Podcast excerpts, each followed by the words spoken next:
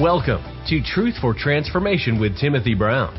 Timothy is the lead pastor of Arden First Baptist Church in Arden, North Carolina. Our mission is to lead ordinary people into extraordinary life in Christ. We pray that today's message inspires you to live an extraordinary life in Jesus Christ. Check out our website for more inspiring resources ardenfbc.com. Now, here's today's message from Pastor Timothy Brown. Good morning, everyone. Welcome to church. Hope you guys are having a good week, good weekend. We want to welcome you if you're visiting. I'm Timothy. I'm one of the pastors here, and after the service, I would love to get to meet you. We have a reception uh, behind this door here. And for all of our guests, we, we're going to give you the 321 challenge. Are you ready for it? Try us out for three Sundays try out two different small groups and have coffee or tea if you don't like coffee with one of our church leaders. We really want to get a chance to know you and hear your story and just to let you know that we're here for you. Let us pray as we prepare our heart for the word. Father, we thank you so much for this time to gather together. I thank you for all those who are listening online. I pray your blessing would be upon them. Father, as we talk about the topic of community today, help us to realize that we need one another. In Jesus' name we pray. Amen. So I heard a story about a country church and a senior adult lady was trying to get up the stairs, so a friendly usher assisted her up the stairs. And as, as she got up to the top, he's like, can I help you find a seat? And she said, I want to sit at the very front. And he's like, you don't really want to do that. And she said, why not? And he said, well, the pastor's kind of boring and I'm afraid if you sit on the front, you may fall asleep. And she said, Do you know who I am? And he said, No, ma'am, I do not. She said, I am the pastor's mother. And he didn't know what to say. He was a little sheepish. And he said, uh, Do you know who I am? She said, No. And he said, Good. so today we're going to talk about the importance of community, how we are not ourselves by ourselves. And I've asked four members of my small group to come up. Andersons and Bells come up. They're going to be sitting on stage. How many of you guys remember the old throne chairs they used to have on the, that have the church leadership? So we're kind of bringing that back in a contemporary way. And I'm doing this to demonstrate right now you guys are in rows, but in a small group you're in circles. And in rows, it's really good for hearing the Word of God taught, but in circles, that's where you get community. That's where you find friendship. And sometimes people will come to me and say, Pastor, no one ever said hello to me in the worship service. I didn't get to know anyone's name. And my response is, you're looking for love in all the wrong places. I don't actually say that, but I think that. The response is, you're looking for community, but community is not found in rows. Community is found in circles. So what you're wanting is a valid thing, but you don't get it in a large crowd. You get it in a small group. So today we're going to look at the early church, Acts chapter 2. And just to kind of set the stage, in Acts 1, the believers were waiting for the Holy Spirit. In Acts 2, the Holy Spirit comes. In Acts 1, the believers had been empowered, some of them for three and a half years, by Jesus. In Acts 2, they go from being equipped to being empowered by the Holy Spirit. So think about that. They're equipped, but now they're empowered. In Acts 1, Jesus goes up and in Acts 2, the Holy Spirit comes down. So what we're going to see is what happens in the early church. And today I only have three points for you. Someone said amen. Sometimes it's like ten points. Just three points. And this is the benefit of a thriving church family. So go ahead and turn there. And welcome to my, my circle on stage. They get to hang out. I told them they don't have to talk, but if something's good, you can say amen. That's okay. They're a little hoarse from the Tennessee game. Any Tennessee fans out there? All right. There we go. And I understand they won last night, so that's good. And Joe's wearing orange in the back, so. All right. So the question we're going to ask and hopefully answer by the end is this question. Are you fully connected to your church family? Are you fully connected to your church family? Starting in verse 41 of Acts 2 and welcome to those online. Then those who gladly received his word were baptized. How interesting we did that today. And that day, about 3,000 souls were added to them. How many people were added to the church? About 3,000. And what's fascinating about that, it means that somebody was in the room counting. How many counters do we have? our finance people, our CPAs. And in church, people get debates. Should you count? Should you not? Well, the early church counted. And the person that counted said, you know, I, I estimate about 3,000 plus or minus some. And, you know, people debate, you know, is it spiritual to count? Is it not? Well, let's just say there's a book in the Bible called Numbers. I'm just saying. All right. Verse 42. And they continued steadfastly in the apostles' doctrine and in fellowship and in the breaking of bread and in prayers. Then fear came upon every soul and many wonders and signs were done through the apostles.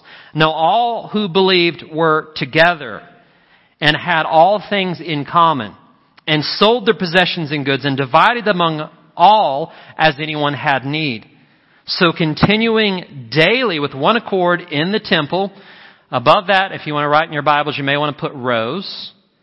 In the temple and breaking bread from house to house, that would be circles. So they met in rows and in circles.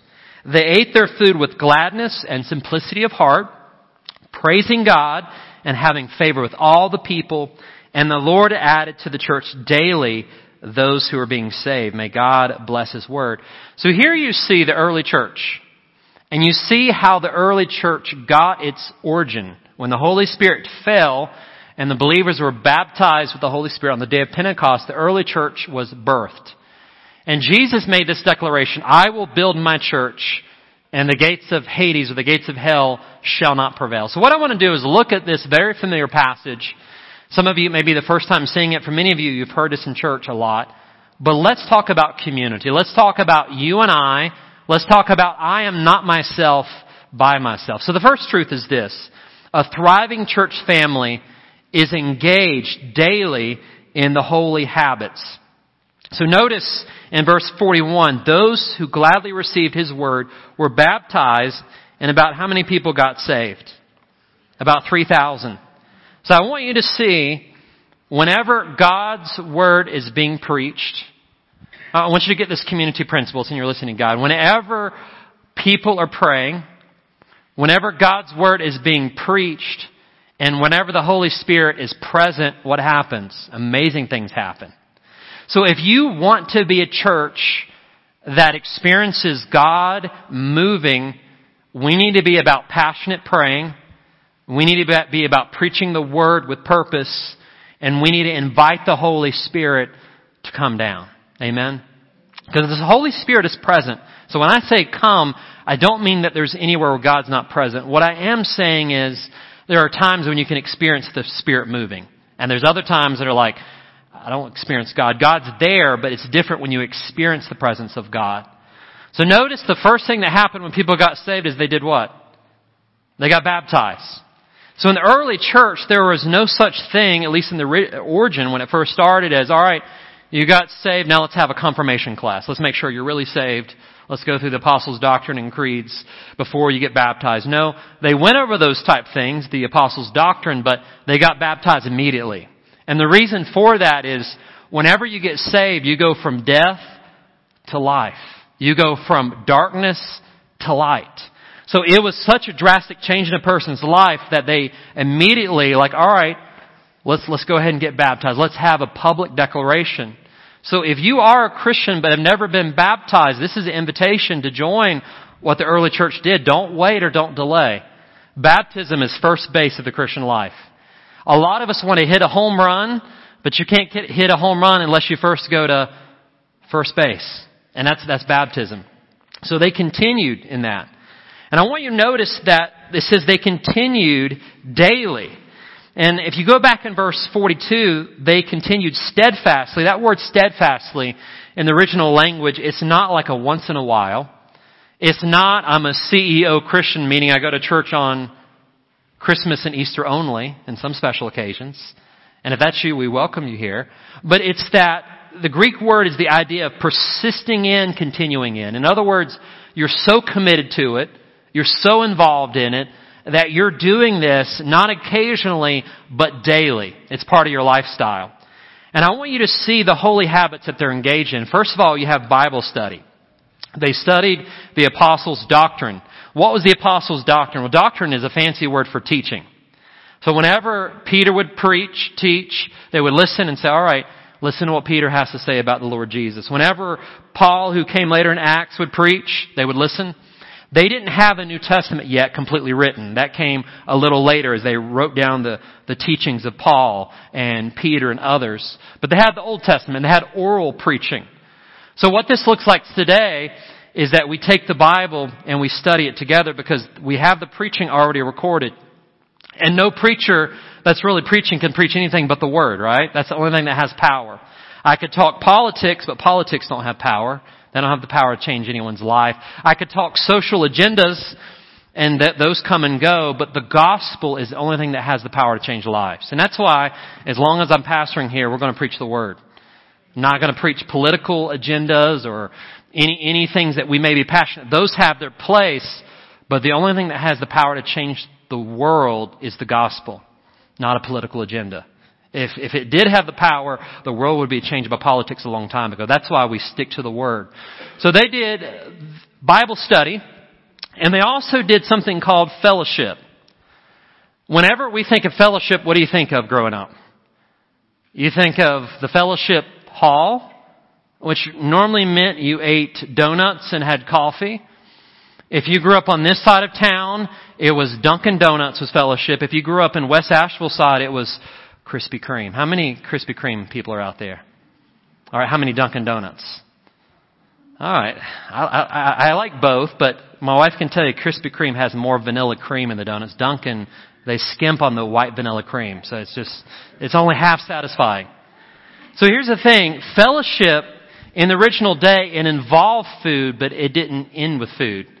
It was two or more believers coming together for community, for connection, but also for change. I want to say that again. It's believers coming together for community connection, but also for change. We are here on a mission. Our mission is not just to have a dozen Krispy Kreme donuts. Our mission is not just to have three cups of coffee. Our mission is coming together so that together we change the world. That was the idea. Does anybody know what the original Greek word is? Kim, I know you know this. Coin. Koinonia. All right, koinonia. So if you forget, just think about two coins, koinonia, two people coming together. So they met for fellowship. And continue on, the next phrase they met with, they met to pray. They prayed together. So prayer is not just a personal activity you do between you and God. It's also a public activity. It's a corporate activity. And many in the first service confess I have a problem praying in public. I'm not going to ask you to raise your hand, but if you have a problem praying in public, maybe you have a problem praying in rows. But did you know it's easier to pray in circles when you get a small group together? That's, that's a good way to practice publicly is just uttering prayers together. And that's what happens in small groups. And notice it says they broke bread together. The idea of breaking bread together is they ate a meal together and then at the end of the meal, does anybody remember what they did at the end of the meal? They partook of, partook of the Lord's Supper.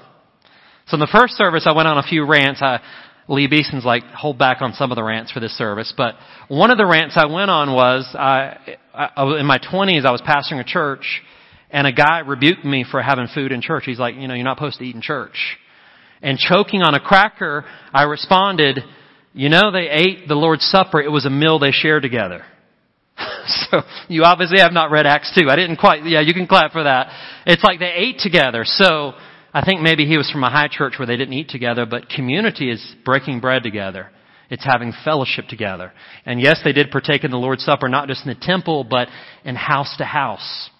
So you can do communion as a small group. Isn't that exciting? So they had prayer, and notice what happened next. Not only did they pray together, but they worshiped. The Bible says that they met daily in the temple and from house to house. And I just want to encourage you, worship takes place not just on Sundays, but worship takes place between Sundays. And I want you to think about it. How many of you this morning said, I'm going to church? Raise your hand. You did go to church, but did you know that you are the church going to church? Did you know when you become a believer, the Holy Spirit moves inside of you and you become a temple of the Holy Spirit. So get this. This is a gathering of little churches together. I don't just go to church, but I am the church going to church. Look at the person next to you and say, how's your church doing? Is your church growing? Is it struggling? How's your church going? Because listen, you are the church. It reminds me, another story. Someone once got rebuked for wearing a hat in the church. He got rebuked by a deacon, or it wasn't in this church, but the guy said, you know, I'm not wearing the hat in the church, I'm wearing the hat on the church. Interesting, huh? so here's the thing. They met together, but notice it says the Lord added daily those who are being saved. So not only did Bible study and prayer and worship and fellowship take place, but also evangelism. What would it be like to be part of a thriving church where people got saved every day? Wouldn't that be crazy to see that? I mean, it's great to see baptisms weekly, but what if people got saved daily? What if we had to like, alright, we have to do a baptism service like every day. Like let's, let's, let's think outside the box. Let's, let's baptize in the river. Let's baptize in your home pool. Let's, I mean, we got so many people, we would spend all day baptizing with all the people getting saved, so let's think outside the box. You know, a lot of times we think baptism takes place in the baptistry, but that's just one tool. Did you know you can get baptized in the river? I got baptized in the pool. All that matters is you go under and you come up, right? That's it. So let's not fall in love with the methods, but let's realize that God wants us to get the word out. So how would people get saved daily? What would that look like? Well, whenever you get excited about Jesus, Jesus begins to emerge from your life in what you say, your talk, and your walk. Have you ever been excited by like Tennessee football or something like that? It happens, it comes out, you talk about it, you scream so loud you lose your voice. Jordan can't talk this morning because of the game. Now here's just a question. What would happen if you got so excited about Jesus that every day was game day, not just Sunday? Every day became a game day. And you're like, I, I'm on the winning team. And listen, you may lose a battle, but you already have won the war. So if I know I'm not fighting for victory, but I'm fighting from victory, every day is game day and every day we win, even if we have a losing day. We still are winners in the end. Amen. So that's, that's what's going on. People are getting saved. Lives are being transformed. So look at your community principle in your listening guide. I want to zoom in on this. True community takes place not only on Sundays, but also throughout the week. Fellowship happens when believers meet together to pray for one another, share a meal together. They pray for one another, worship Jesus, remember the Lord's death and taking communion. So I want you guys to think about that. What would happen if you not only invited someone to church, but you invited them into your lives? Think about that. What happened if you not only invited people to church, but you invited them into your lives? Come to my house. And here's the thing about fellowship let me say, fellowship can often be a little messy. Some of you are like, I'll invite you over when my house is clean. Now listen, if, if we're in fellowship together, it means we're living life together. So you come over when my house is messy. Because you need to see my life as it is, not as I pretend or want it to be. Because if I'm putting on a facade, I'm not being genuine. If I'm being real, you come over when the kids are screaming, when the house is trash, and maybe we'll work together on it but I, am not going to invite you and my life is all neat and pretty because that's not real fellowship. That's a presentation. There's a difference between presentation and living life together. Do people know what you look like without your makeup on? Do people know what you look like with your hair all messed up? Do people know what you're like to be around when you're in a bad attitude? And you're like, I don't have a bad attitude. Let me hang out with you a little while and we'll discover each other. We have good days and we have days that are more challenging. That's fellowship. So I want you to think about this thriving church. They entered into this. All right, number two, second principle about a thriving church family. A thriving church family is connecting constantly in one another's lives. Connecting constantly. All right, I want my rest of my small group to come on stage just for a moment. I'm not going to embarrass you guys. If you're part of the 30s and 40s group, come on up. Let's give them a hand as they come up.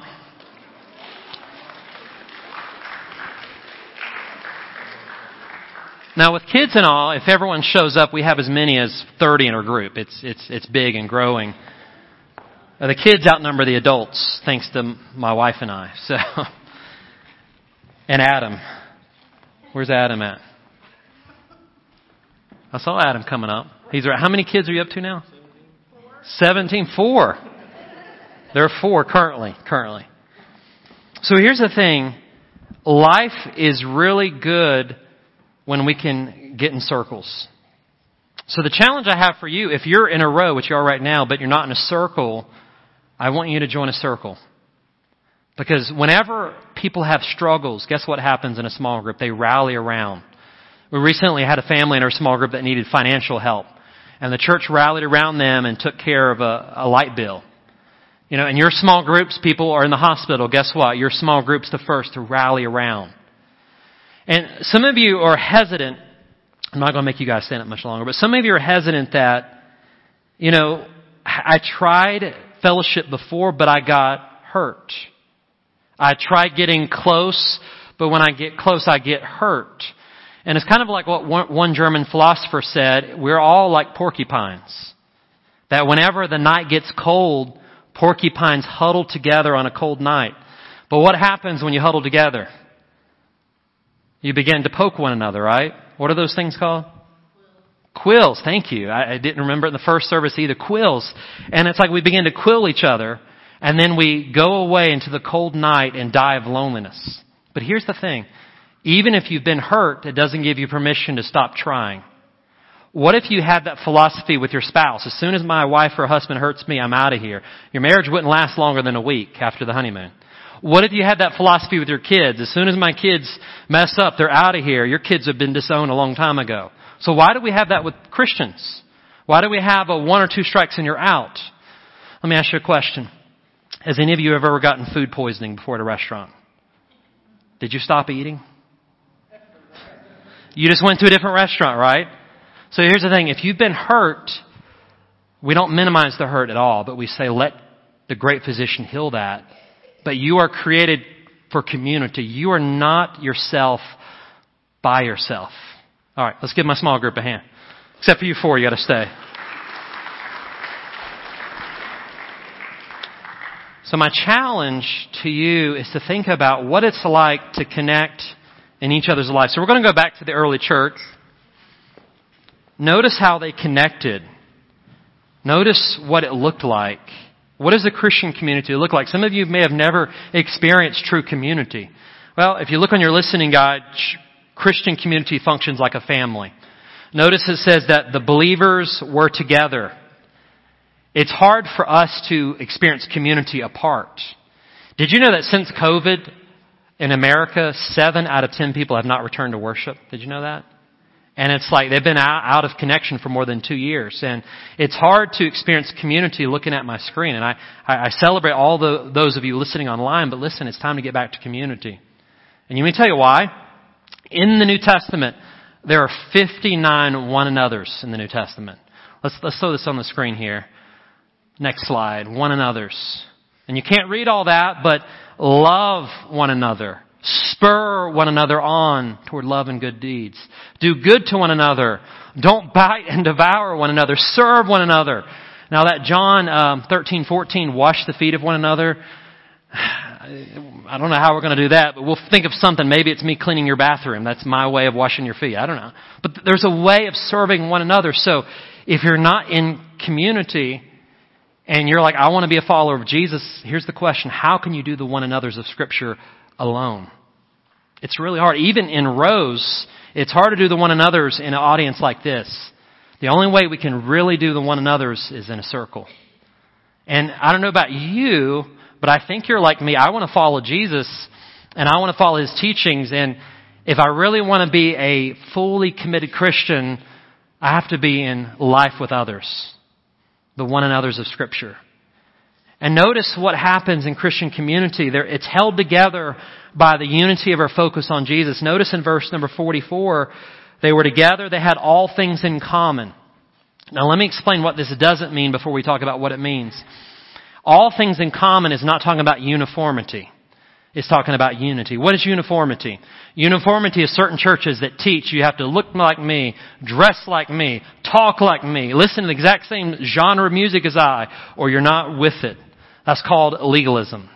Whenever I preach tradition as truth, things that are not in the Bible as truth, that's legalism. I remember in certain Christian circles I've been in in my life, there were certain thoughts that if you didn't listen to a certain genre of Christian music, If it had a beat, it had to be sinful because that's just like the world. And it, but they were allowed to listen to country music. That has a beat, but it was country, right? It's gotta be good if it's country. Um, there were certain things you couldn't do, but certain, and when I began to dissect it, it's like, this is not in the Bible. This is like your version of Christianity back from whatever era you're coming from. What we gotta do is go back to the scriptures. What did the Bible actually teach?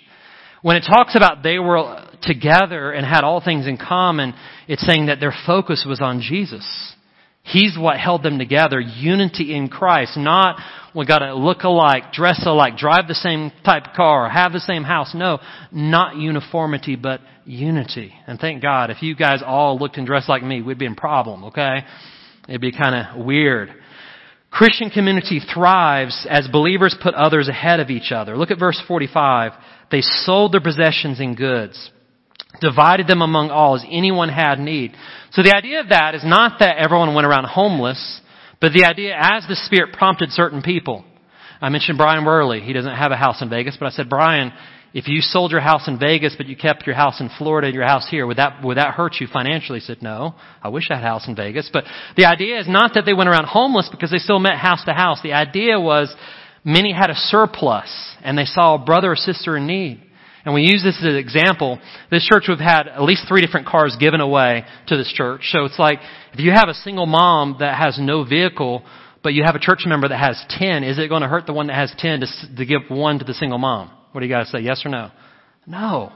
But it's not forced or mandated. It's as the Spirit prompts you. Generosity flows from the Holy Spirit speaking to you. Hey, there's a single mom that has no car. You have 10. It's not going to hurt you to help the single mom. Amen? So that's kind of what was happening is it was Holy Spirit led. God was leading the people to do that. And Christian community is experienced holistically as believers share their daily lives together. Look at verse 46 again on your scripture. It says, So continuing daily with one accord in the temple and breaking bread from house to house they ate their food with gladness and simplicity of heart. So I want you to think about that. What would happen if you simplified your life? How many of you think that your life's too complicated? I've talked to so many families, they're running their kids or grandkids from sports league to sports league, team to team, and it's like by the time it's said and done, you only have one free day a week. How many of you can relate? And it's like, who made life so complicated? What, what would happen if we get back to simplicity? Actually sharing meals together around the table, actually having a conversation. I don't know about you, but I, I lean towards simplicity. I don't want complexity. I don't want 10 years to pass by my kids are all grown up and like, what do we do? I took you to all the sports league, but we didn't really have any conversation. You didn't really hear daddy's heart and mommy's heart. So look at the early church. Things were simple. And what did they spend the bulk of their time doing? Meeting together. The challenge with American Christianity is we're so busy we don't have time for each other or we don't make time for each other, right? And here's the thing, we make time for what we value. And here's what I want you to do is think about the two things that are eternal. You have two things that live forever is people and the Word of God. Everything else comes and goes. Like I'm a big sports fan myself, but listen, my Lakers, they used to be good, they're horrible now, right? For years. And it's like, you know, you hear all the drama about LeBron and it's like people come and go, sports teams come and go. But relationships, people, these live on forever, right? Christian brothers and sisters coming together. So I want you to think about that in context of the church family. Look at your listening guide under community principle under point two. Worship is not just what you do on Sundays. Worship is an expression of your daily life. And here's the question. What would happen if you purpose in your heart not only to go to church on Sundays, but to be the living church in your everyday life? What would happen if you connected to other believers in your daily life? What would happen if you got in the habit of inviting other church members over to your house and share a meal during the week? What would happen if you invited people into your lives? Wouldn't that change your life? Wouldn't that change this church? All right, number three. What does a thriving community look like? It looks like this. A thriving church family is impacting powerfully those in its community. So if you look at verse 24, excuse me, 43, skip down to verse 43. Notice the result of the church meeting daily, praying together, worshiping together, breaking bread, having community. It says, then fear fell upon every soul. So I want you to think about the watching world. These are some effects of if you really experience a church that lives like a church, a Christian who lives like a Christian, here's some effects. Number one, you have wonder from a watching world. Notice the people were in awe.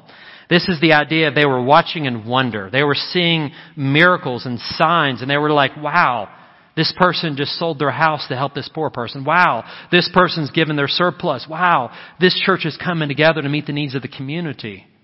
So here's the question we've got to ask ourselves as a church. If this church no longer existed, would the community miss us? If this church shut down tomorrow, would the community miss us or would there be a huge hole saying, Arden is not Arden without Arden first. Think about that. We need to be so integrated with the lives of others that it makes impact. Another effect is God is at work in a church that daily lives out the gospel in the world. Notice that miracles and signs were done with the apostles. And I'm here to encourage you that miracles and signs did not die with the apostles. You read on in Acts. Other people that weren't apostles, we see miracles and signs. We, when you read through the church history, study church history, you see miracles and signs. But here's the distinction. Miracles happen to point people to Christ, not to point people to the person praying for the miracle. If someone gets the glory instead of God, you gotta wave a red flag. God still does miracles, but miracles are signs that always point towards who? Towards Jesus. Not to make someone wealthy, not to make someone famous, but so that Christ could be glorified. We also see the church is even respected by the community. Notice that it says praising God. Skip down to verse 47. Praising God and having what? Favor with all the people. Now the community may not believe in your teachings, but they cannot deny the effect of a church that's living out the gospel. Imagine when homeless people are ministered to.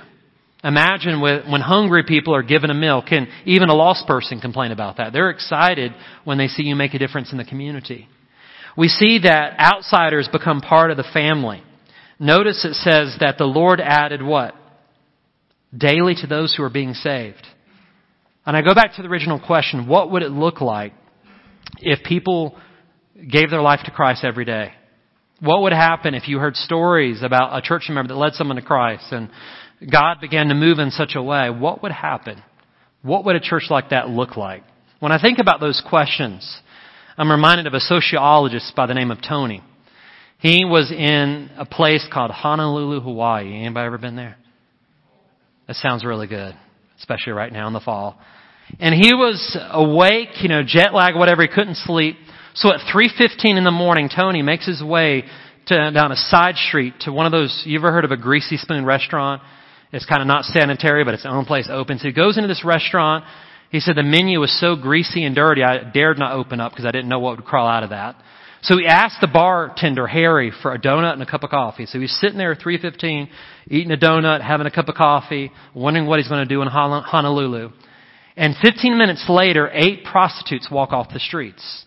So here you have a sociologist, he's also a pastor, and four go on one side of him, four go on the other side of him. So you have this pastor that's in the middle of eight prostitutes and they're talking about what happened that night and crude language, and he's like, oh, this is awkward. So Tony's getting ready to leave when all of a sudden he hears one of the prostitutes sitting next to him. Her name's Agnes. She said, tomorrow I'm turning 39. And one of the other ladies said, what does that matter to me? You think I'm going to get you a birthday cake and sing happy birthday? And Agnes is like, please, just be nice to me. I just want you to wish me happy birthday. So they go their way, and Tony talks to Harry, and he says, I got an idea. How about we throw Agnes a birthday party? I overheard her saying she's 39, never had a birthday. How about we throw her a birthday party? Does she come every night? And they said, yeah, every night, 3.30. Okay. So how about we'll decorate the place. Harry, you make the cake. I'll MC the event. And we're going to throw a party for Agnes for her 39th birthday party. So, at 3.15, before Agnes shows up at 3.30, the entire restaurant, this seedy cafe is packed out with prostitutes all, from all over Honolulu. And here you have the pastor there who's emceeing the event. Agnes comes through and they say, surprise! And they start singing happy birthday. Agnes is so overwhelmed with emotion. She's shaking. Her knees are knocking. Mascara's running down her face. And she sits down and they bring the cake to her and they're like, make a wish. Harry's like, come on, Agnes, we want to eat some of this cake. And she's like, can I take this two, two doors down to where mom is? I want her to see my cake. And they're like, sure, it's your cake, Agnes. She, she runs out the door and she shows her mom the cake. And now it's the pastor with all of Honolulu's prostitutes awkward silence in the room at 3.30 at the seedy Cafe. The bartender's looking at him. They're like, awkward silence. What do we do? And he did what any pastor would do. He said, let's pray. So he prays for Agnes that she would come to salvation. He prays for God to be good to her. And as everyone was leaving and Tony and Harry were cleaning up the place, Harry says, you didn't tell me that you were a pastor. And he's like, I didn't, did I? He's like, listen, if there was any church, tell me what church you belong to. He's like, if there's any church that you pastor that throws a party for people like this, I would be the first to join that church. And isn't that how Jesus did his ministry? He hung out with people that were tax collectors and sinners. The religious people didn't like it very much. They're like, what are you associating with this? But Jesus said, I didn't come for those who have it all together. I came for the broken. I came to seek and to save the lost. So what would, what would it be like if we became that type of church? That not only ministered to those who were saved and insiders, but we had a heart for the lost.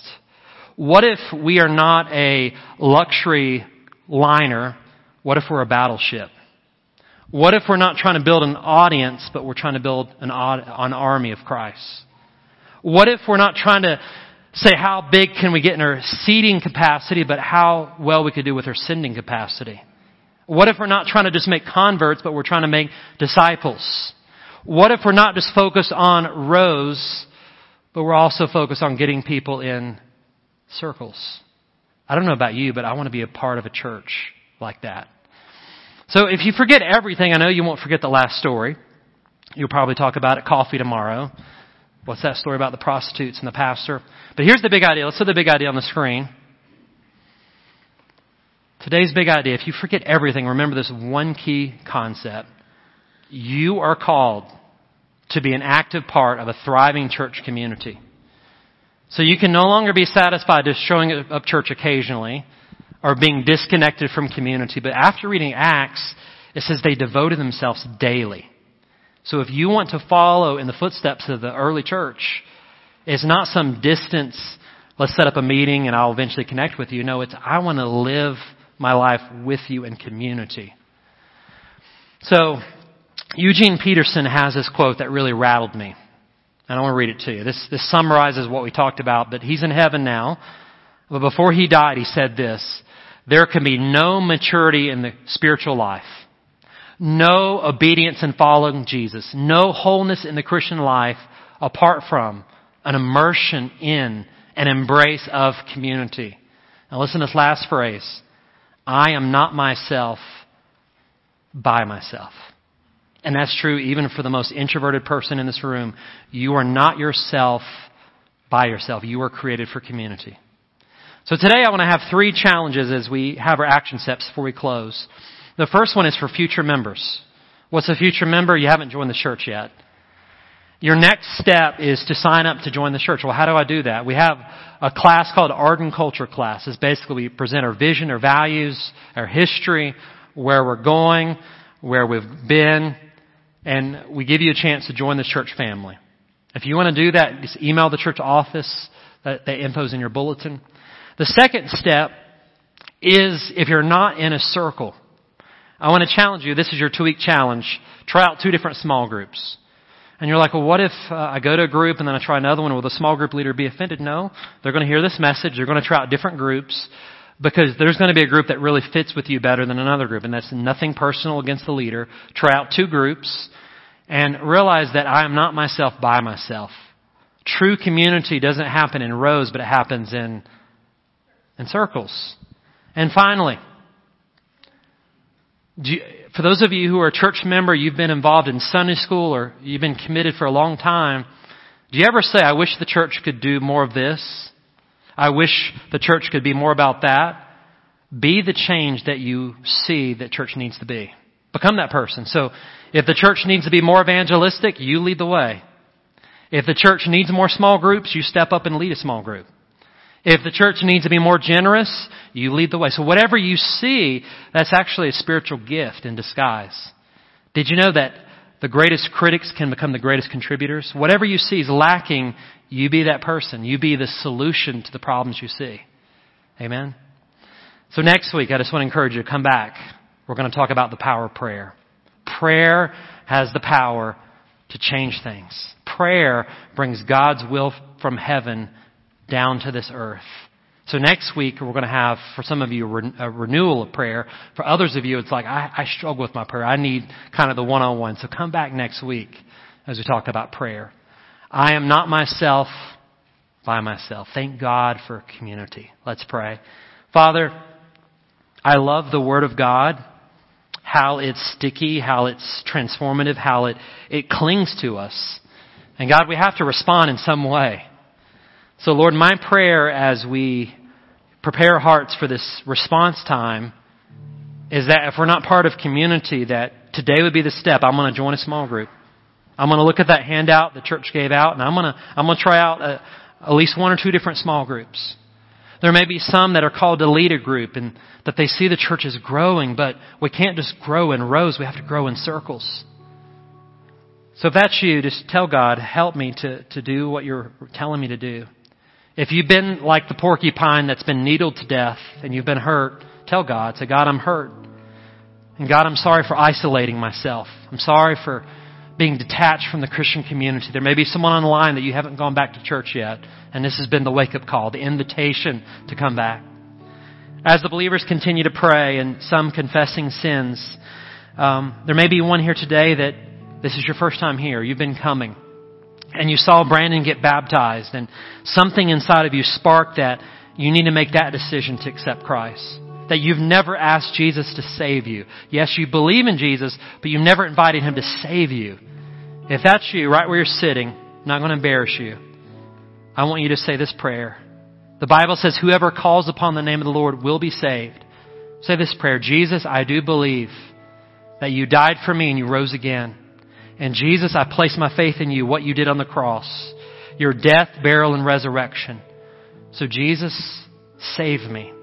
Just ask Him right now, Jesus, save me. I invite you into my life.